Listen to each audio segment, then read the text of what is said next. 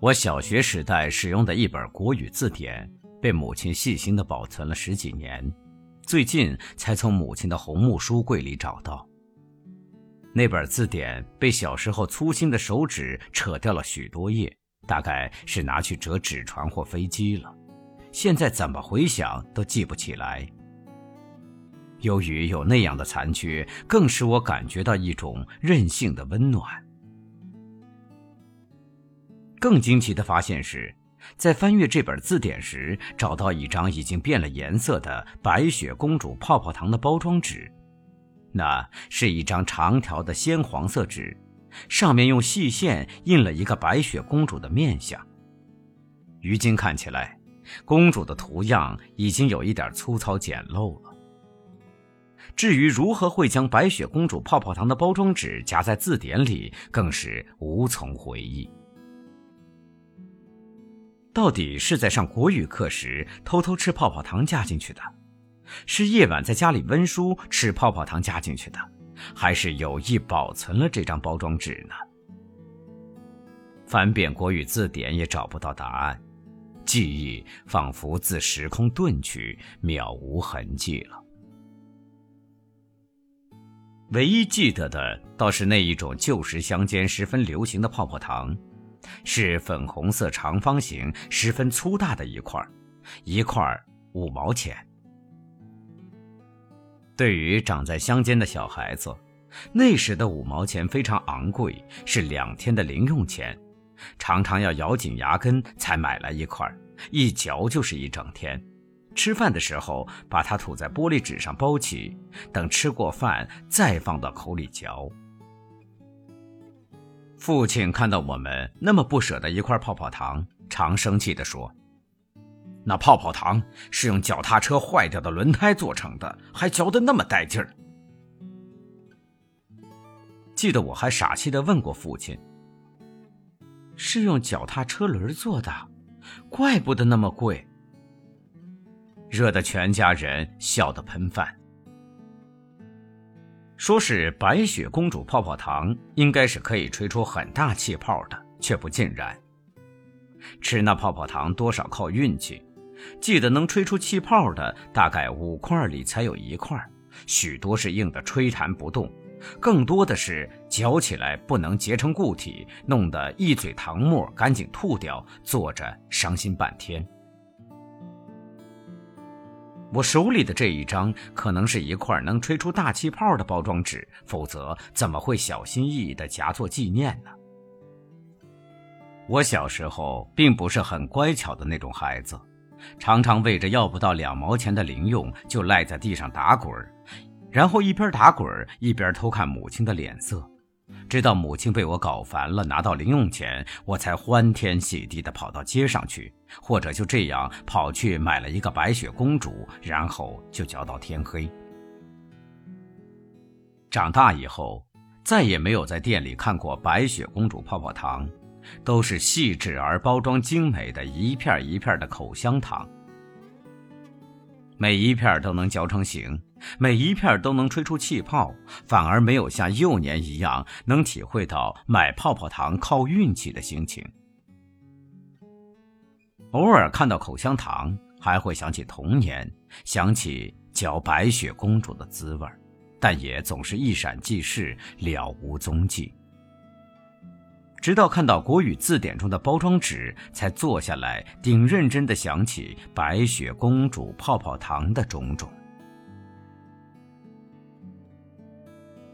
如果现在还有那样的工厂，恐怕不再是用脚踏车轮制造，可能是用飞机轮子了。我这样游戏地想着。那一本母亲珍藏十几年的国语字典，薄薄的一本，里面缺页的缺页，涂抹的涂抹，对我已经毫无用处，只剩下纪念的价值。那一张泡泡糖的包装纸整整齐齐，毫无毁损，却保藏了一段十分快乐的记忆，使我想起真如白雪一样的无暇的少年岁月。因为它那样白，那样纯净，几乎所有的事物都可以涵容。那些岁月虽在我们的流年中消逝，但借着非常非常微小的事物，往往一勾就是一大片，仿佛是草原里的小红花。先是看到了那朵红花，然后发现了一整片大草原。红花可能凋落，而草原却成为一个大的背景，我们就在那背景里成长起来。那朵红花不只是白雪公主泡泡糖，可能是深夜里巷底按摩人的悠长的笛声，可能是收破铜烂铁老人沙哑的叫声，也可能是夏天里卖冰激凌小贩的喇叭声。有一回，我重读小学时看过的《少年维特的烦恼》，书里就曾夹着用歪扭字体写成的纸片，只有七个字，多么可怜的维特。其实当时我哪里知道歌德，只有那七个字让我童年伏案的身影整个显露出来，那身影可能和维特是一样纯情的。有时候我不免后悔童年留下的资料太少，常想早知道我不会把所有的笔记簿都卖给收破烂的老人。可是如果早知道，我就不是纯净如白雪的少年，而是一个多虑的少年了。那么丰富的资料原也不宜流露下来，只宜在记忆里沉潜，在雪泥中找到红沼，或者从红沼体会那一片雪。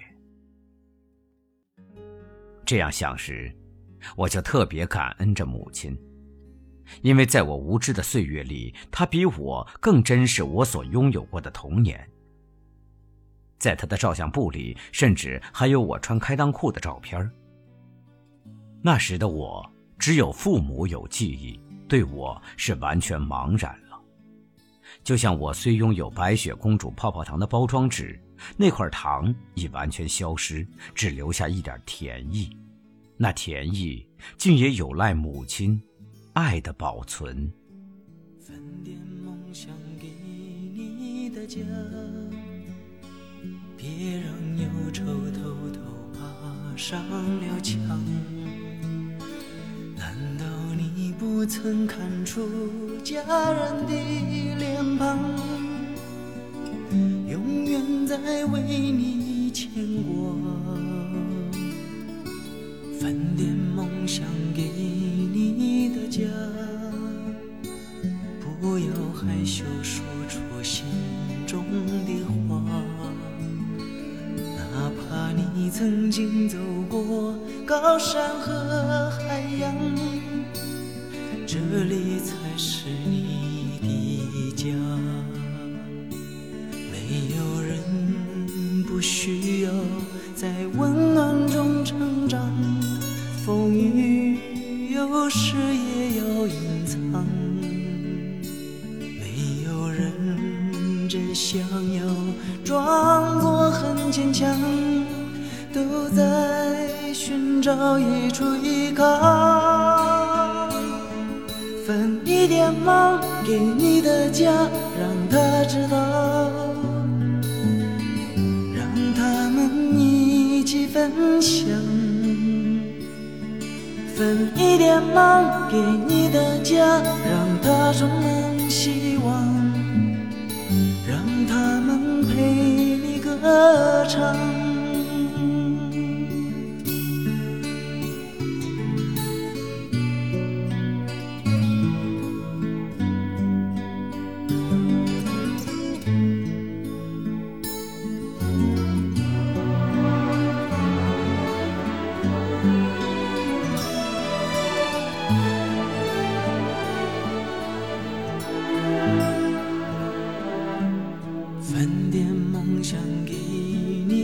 家，别让忧愁偷偷爬上了墙。难道你不曾看出家人的脸庞，永远在为你牵挂。分点梦想给你的家，不要还想说出心中的话，哪怕你曾经走过高山和海洋，这里才是你的家。没有人不需要在温暖中成长，风雨有时也要隐藏。真想要装作很坚强，都在寻找一处依靠。分一点忙给你的家，让他知道，让他们一起分享。分一点忙给你的家，让他充满希望，让他们陪你歌唱。分一点忙给你的家，让他知道，让他们一起分享。